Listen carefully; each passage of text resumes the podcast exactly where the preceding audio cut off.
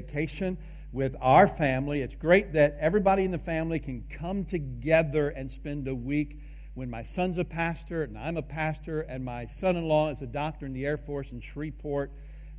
Time to get away is always a sacrifice, but I want to encourage you get together with your family, especially if you have grandkids. You know what I mean? It's a lot of fun together. And, and we're going to begin uh, Vacation Bible School with children tomorrow evening, correct? All right? So here's what I want to do. Here's what I want to do with you. That is a mission trip. That's a mission trip right here. For every child who comes in, you are going to be sharing the love of Jesus. You're going to be sharing the gospel with them through presentation of the message all the way through. If you are working in VBS, we want to prayerfully commission you. Would you please stand? If you're working and giving out refreshments, if you're doing recreation, if you're a teacher, if you're just leading group around, stand, stand, and please stay standing. I want you to look around. I want everybody to look around. Pick out, pick out somebody that you know from here at Skyline, and I want you to commit to pray for them every day. Because you know what? They're going to get tired. They're going to work all day. They're going to come and do this mission trip in the evening. They're going to be tired and have to get ready for the next night. We want boys and girls to hear the gospel, to be moved along in the process to where one day, God willing, they will say, Yes, Lord Jesus, I believe what you did for me. I invite you into my life. So let's, let's pray for them, okay? Father, I thank you for each of these who are willing to work in Vacation Bible School here at Skyline Baptist. We're not the only church who does this, but Father, there will be boys and girls who come here, some from the church, some from outside the church because they're invited by those who are here. And, and Father, we pray that throughout this week in the evenings as Vacation Bible School goes on, that you would give Tammy great wisdom as the administrator leading Vacation Bible School. Father, they just they just came here. They're new here. This is her first time to lead these workers. So I pray that you would give her wisdom in administrating. Uh, Father, if there are things that pop up that need to be taken care of, that you give her wisdom and how to take care of that. Father, I pray you would provide servants around her to help take care of all of those things. Father, we pray for moms and dads as well as the children who come. Father, I, I pray that somehow we will be able to build a relationship with them throughout this week that in the coming weeks and months to come, those relationships can blossom, and we will see some want to come just be with us because they like it here. But most of all, Jesus, they would fall in love with you. They'd fall in love with you living your life through each of us. That they would glorify and honor you. That they would ask the questions that we might give an account of the hope that lies within us with gentleness and respect glorify and honor them this week. It's about you. We want to fall down before your glory and ask you to do the work, for you to draw them to your Son Jesus, for you to show mercy and grace and compassion, to light up the hearts of boys and girls who come here this week. In Jesus' name we pray. Amen. Thank you very much. You may be seated. Thank you. Take your copy of God's Word, turn to the book of Colossians. The two theme verses for Vacation Bible School are chapter 1, verse 15 and 16. Verse 15 and 16. There is so much here. I don't know how we somehow pick out verses in the middle of the context that's larger and, and still give due diligence, but I'm going to do my best with this uh, for, for us today. Uh, and while you're turning there, I want you to be ready for Sunday evening, starting this evening at 5 o'clock. We're going to be going through Psalm 139. Tonight, we're going to be talking about the omniscience of God, that God knows everything. That can be scary or it can be wonderful. And when we realize what Psalm 139 says, that He knows about us, it will be scary but in light of it, he shows his mercy and his compassion on us. Next week, we'll be dealing with the second six verses. First six verses tonight, second six verses are going to talk about the omnipresence of God, the fact that he's everywhere. There's nowhere I can go and get away from him. The next week, we're going to come back on Father's Day on that Sunday evening, and we're going to be dealing with the, the next six verses, and it deals with uh, the omnipotence of God, how he is all powerful with everything he does in our life. And we're going to end up with the last six verses about the omnibenevolence, the goodness of God, despite the wickedness that is down inside our heart. He shows his mercy to us. I think you will fall in love with Psalm 139 if you have all over again. If you haven't yet, it will become one of your favorites. So look forward to that on Sunday. I don't even know where we meet on Sunday evenings yet. Youth room. I don't even know where the youth room is. Not tonight? Down here tonight. Up there, there's a room. Come, we will help you find. They will help make sure I get there, okay? Here we go. Colossians. Colossians chapter 1, beginning in verse 15. Uh, let me just read a little bit before this, coming into this. I want to begin in verse 9.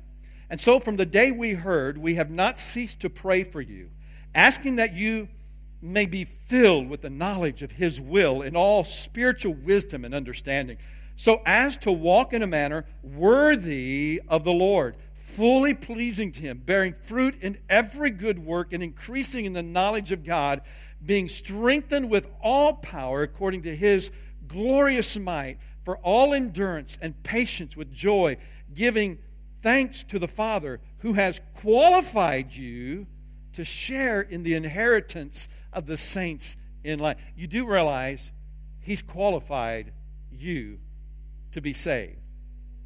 You didn't earn it. I didn't earn it. I can't be good enough. He's qualified us through Christ and His shed blood. Verse 13, He has delivered us from the domain of darkness and transferred us into the kingdom of His beloved Son, in whom we have redemption, the forgiveness of sins. Isn't that wonderful? Verse 15 and 16. He, that is the beloved Son. The previous He in verse 13 is the Father. This He is the Son, is Jesus. He is the image of the invisible God, the firstborn of all creation. For by him all things were created in heaven and on earth, visible and invisible, whether thrones or dominions or rulers or authorities. All things were created through him and for him. Father, I pray you'll take your word and you'll stir it deep in our hearts that we might recognize it and acknowledge it for what it is or acknowledge you, Jesus, for who you are and what you have done. And the fact that even my existence here is due to your goodness in my life. Lord, we love you and we bless you in Jesus' name. Amen. He begins, He is. If I were to title this, I'd probably say, He is and He has. He is and He has has done this. He is, it's the present indicative, it's continuous action, the word the verb is. What he's saying is this is constant. This is constantly taking place. It's not just that in a moment or in an instant in his life, the aorist tense, the, in a, a moment of time. This is present tense. In the original language, it means it's continuous action. He is continuously the image. He always has been, he always will be. He is right now. He is the image of the invisible God. Isn't that awesome? I mean, if I want to know what God, the invisible God, God the Father, is like, whom no one has seen but the Son, when he says over in uh, John chapter 15, uh, 14, chapter 14, do not let your hearts be troubled. You believe in God, believe also in me. In my Father's house are many dwelling places. If it were not so, I would have told you so, but I'm going to prepare a place for you. And if I go to prepare a place for you, I will come again and receive you into myself, that where I am, there you may be also. And where I go, you know, and the way you know. And of course, they say, We don't know where you're going. How do we know the way? And Jesus says in verse 6, I am the way, the truth, and the life. No one comes to the Father except through me. And he carries on this dialogue with Philip. And Philip simply says and asks the question, just simply show us the Father. And he says, Have you been with me this long and you don't know already? When you have seen me, you have seen the Father. Jesus is the image of the invisible God. What does that mean? I mean, I can't see Jesus now. Can you? I know he's there. But the way I know him is through reading in the Gospels how he lived his life. The word image means the stamp, the engraving, the, the uh, uh, what's it called when you do it to a cattle? The brand. He is the image of God. Everything about Jesus is about the Father. It's about the invisible God. And, and, so if we just read through the Gospels and, and see Jesus with the omnipotent power, that when he's asleep in the storm in the back of the ship and, and it's sailing through, and he has told his disciples, let's go to the other side. And so he lays down in the back on the pillows and he falls asleep and the storm raises, and these, many of them are experienced fishermen. And, and the storm comes, and the wa- wind's blowing, and the waves are beating over, and they're scared to death. They are afraid they're going to die. And they wake Jesus up. Don't you care? Jesus gets up.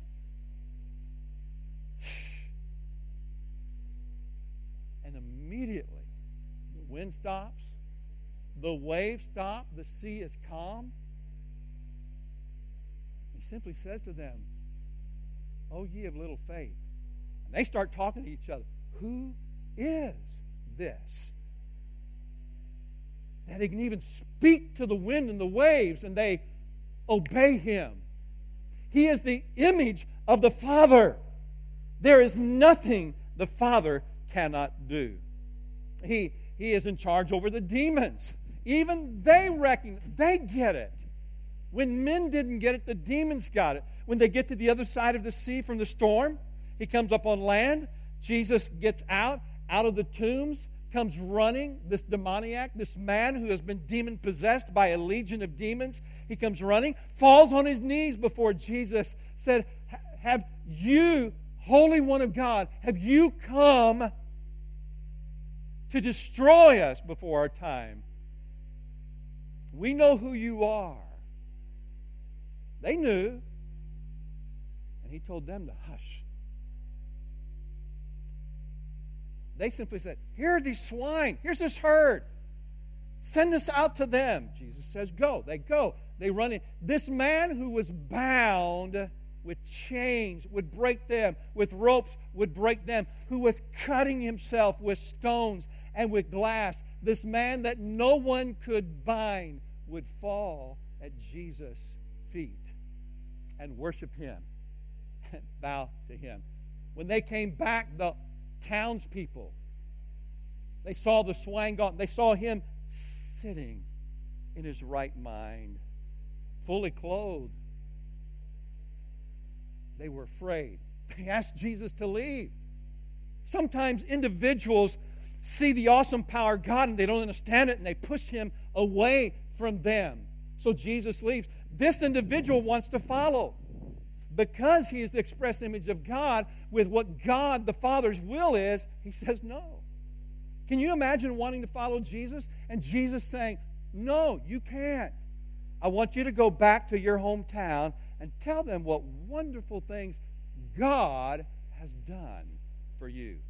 Next time we hear of this location, he goes to the Decapolis, that is, the area of 10 cities, and he comes back, and there are 4,000 there waiting to meet him, and he feeds them and shares the gospel. Sounds like he got it right, didn't he? the compassion of Jesus, whether we would go to his understanding and weeping in John chapter 11 when he knew that this is not death, sickness unto death, but for the glory of God. And so he talks to Martha. He talks with Mary. He goes to the tomb. He says, Roll the stone away. He hears them weeping. And Jesus says, Compassion says, Jesus wept. God the Father weeps when we weeps, weep. That's why you can say in 1 Corinthians chapter 12, when one has a heartache, we all share the tears. When one has a victory, we all share in the rejoicing. Whatever you read about Jesus in the Gospels, Matthew, Mark, Luke, and John, that is an expression of who the Father is. He is the express image. This is not the only place. Let, let, let me read over in Hebrews. Hebrews chapter 1, beginning in verse 3. He is the radiance of the glory of God and the exact imprint of his nature. And he upholds the universe by the word of his power. He is the exact imprint of God's nature. Over and over and over. We could go to Revelation chapter 4. We could go to Genesis chapter 1. We could go to Proverbs chapter 8. All of them speak of the fact that He is the image of the invisible God. He is, present tense, the image of the invisible God, the firstborn of all creation. Now, here's where a lot of people, here's where the Colossians had a struggle. Because they were taking the fact that he was the firstborn as though he was the first one to be created. In their religion that they had formed, that Paul was combating, they were saying Jesus, God's Son, could not have become flesh and blood because the body, the flesh and blood, were evil, were wicked. And God would never take that on himself. It would never be a part of who he was. And so Paul addresses that and says he's the firstborn. This word in the Septuagint, the Greek version of the Old Testament, is used six times. It's only used once of somebody actually being born first. Five times it is used a priority over something else. Solomon certainly was not David's first child. He wasn't his firstborn son, but yet he was in the position of firstborn. For firstborn would inherit the kingdom and everything David had. Over in Jacob and Esau, we know which one was born first Esau. And yet Jacob received the blessing and became the firstborn, inheriting what the father, Jacob, had for him. He wasn't the firstborn, but he had priority over his brother Esau because that was God's will. God is saying, by saying he is the firstborn, firstborn among all creation, he is over all creation. Now let's just look at it this way. Now, if he is creator, then he wasn't born. Look, look with me, Proverbs. Let, let me just read this. Proverbs chapter 8. I'm going to begin reading verse 22. This, as you read it, the word wisdom is used. But listen to how much it is about Jesus. Verse 22, Proverbs chapter 8. The Lord possessed me at the beginning of his work, the first of his acts of old. Ages ago, I was set up at the first, before the beginning of the earth. When there were no depths, I was brought forth. When there were no springs abounding with water. Before the mountains had been shaped, before the hills, I was brought forth. Before he had made the earth with its fields, are the first of the dust of the world. When he established the heavens, I was there. When he drew a circle on the face of the deep, when he made firm the skies above, when he established the fountains of the deep, when he assigned to the sea its limits so that the waters might not transgress his command, when he marked out the foundations of the earth, then I was beside him like a master workman.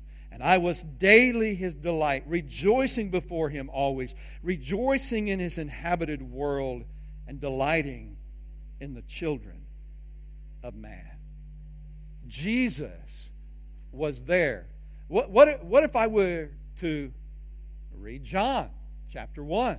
In the beginning was the Word, and the Word was with God, and the Word was God. The same was in the beginning with God, and everything that was created was created by Him, and without Him was nothing created that has been created. The Word became flesh and dwelt among us. And we beheld Him as the glory of the only begotten Son of God. Whether I would read, let me just say Philippians 5, uh, 2, verse 5. You know what it says.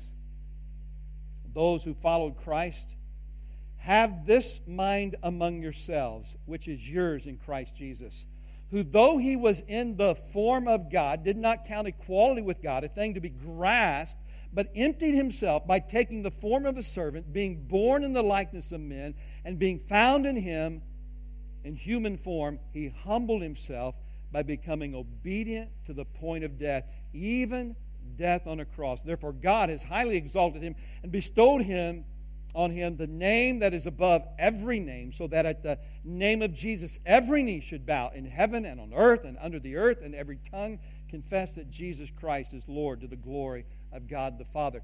He is, in that sense of order, over all creation, all of the invisible things of God. He is His image, He is the firstborn of all creation. Verse 16 For by him, that is, by Jesus, all things were created. Does that sound like John chapter 1?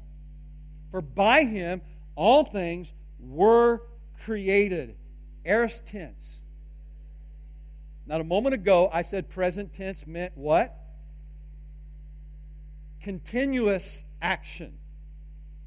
Aorist tense means a point in time. And so, what this is saying is, for by him all things were created. Boom! Done. Now, Jesus is the Word. When we go to Genesis chapter 1, it says, In the beginning, God created the heavens and the earth. And He did it with what? His Word. When we get to verse 3, it says that He said, when the ESV it says, let there be light. In the Hebrew, it's one word. It's not let there be light, it's in the vocative tense of the Hebrew. And it, it, he simply says this light. And there's light. Seas. There were seas. Mountains. Fish. Birds. It was spoken into being by God through the Word, by Him.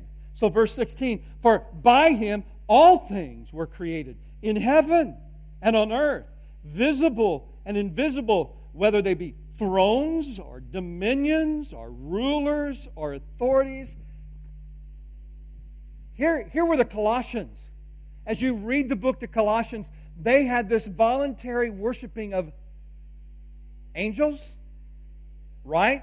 In Colossae. And Paul was addressing that, saying, as he does later, that Jesus is so much higher than the angels. In Hebrews chapter 1, he is so much before and higher than the angels, that the angels worshiped him. We don't worship the angels. We fall down and worship him. Thank you, Mike, for that song. We fall down and worship him, Jesus. All of these thrones, dominions, rulers, authorities. Does it somewhat sound like Ephesians chapter 6, verse 12 and following? When he's going to start talking about putting on the whole armor of God, he says, We do not wrestle against flesh and blood, but against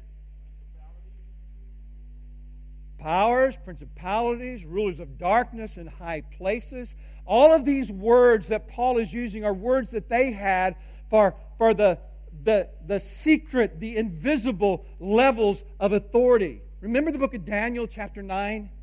In Daniel chapter 9, Daniel has been praying and he's been fasting 21 days. He asked God to reveal the truth to this vision to him. 21 days later, he gets the answer. An angel comes to him and delivers him the message and says, God heard you the moment you prayed.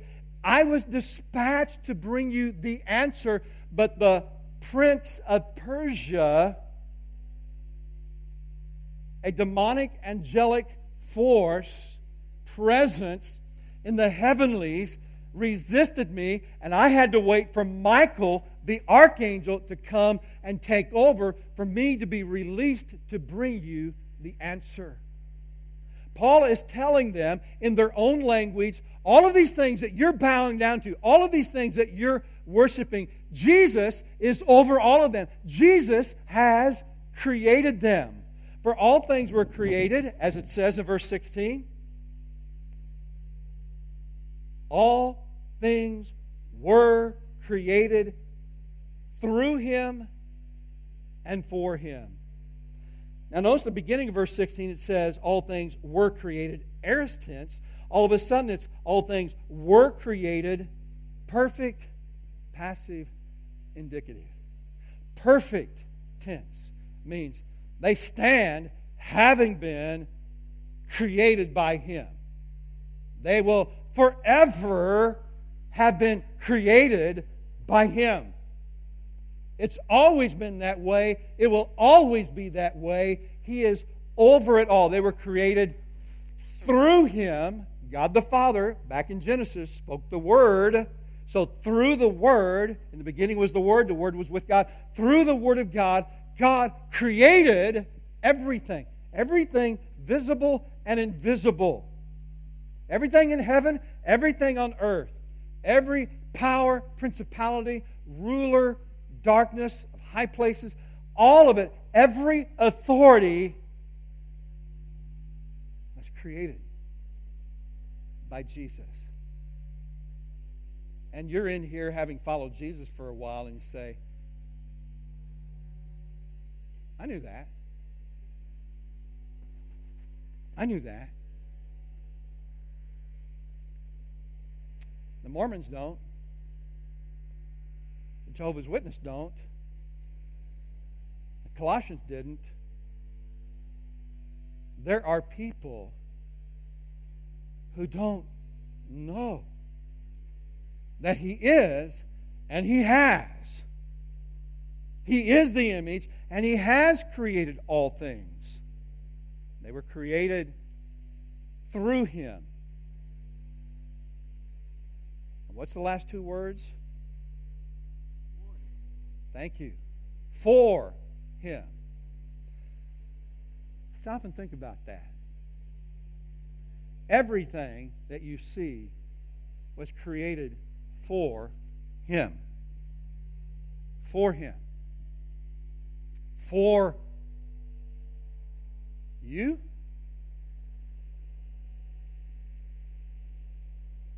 For him. For me? For Him. I was created for Him. You were created for Him. Those of you who were in there, and I told my testimony during the Sunday school hour, for 20 years of my life, though I was created for Him, I was living for me. Right? That's what I was doing. Before Christ, I was living for me. And then that moment came when I recognized, recognized I wasn't for me, I was for Him. And the only way that I will fulfill the purpose He has for me is if I recognize that and I, whatever verbiage you want to use, I give myself to Him. I recognize His claim on my life. He draws me to Himself. I say, I'm yours. You are Lord. You are Master. You are King. I am for you. Take my life. Change my life. Make my life count for you. I am for you. I'm not for my spouse. I'm not for my children. I'm not for my grandchildren. I'm not for the world. I am for Jesus. And the only way I will fulfill my purpose is by being given to Jesus. One of the things we will learn in Psalm 139, the third week that we're into it, is that he says, Every day prepared for me was written in his book before I took my first breath. That means every day that I'm breathing in and breathing out, what he intended for my life to be, what he was going to use me for, has been written in his book before I took my first breath.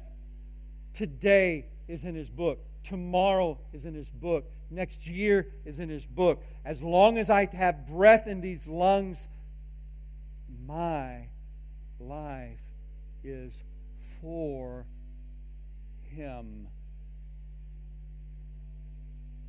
not for me. So, my question my only conclusion I can come to, the only question I can ask you this morning is Are you living your life for Him? Are you waking up every morning saying, Lord, it's so good to be yours?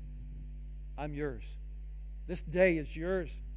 This is the day the Lord has made. I will rejoice and be glad. This day is yours. My life is yours. These lungs are yours. This brain is yours. These emotions are yours. These skills are, are yours. You have done all of that in me when you fashioned me in my mother's womb. All of that is yours. I am yours.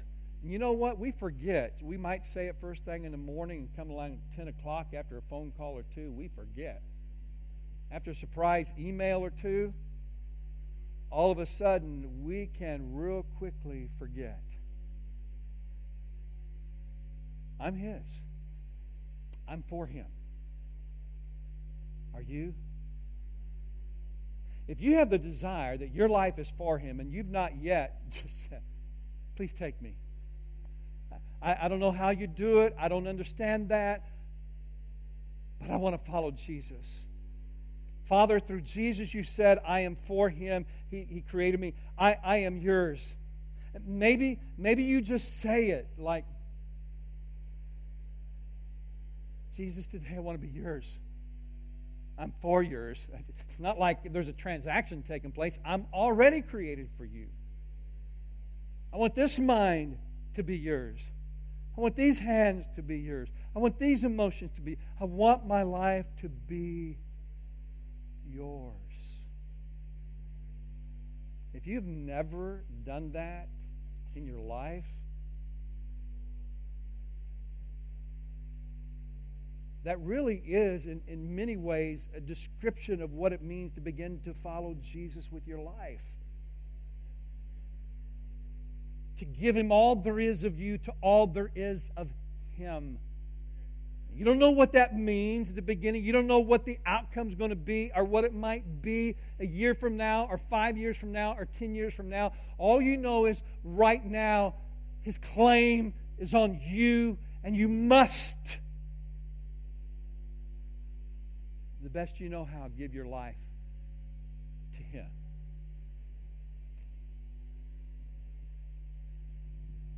That's what's needed this day, you can begin following Jesus. If He's drawing you, tell Him yes.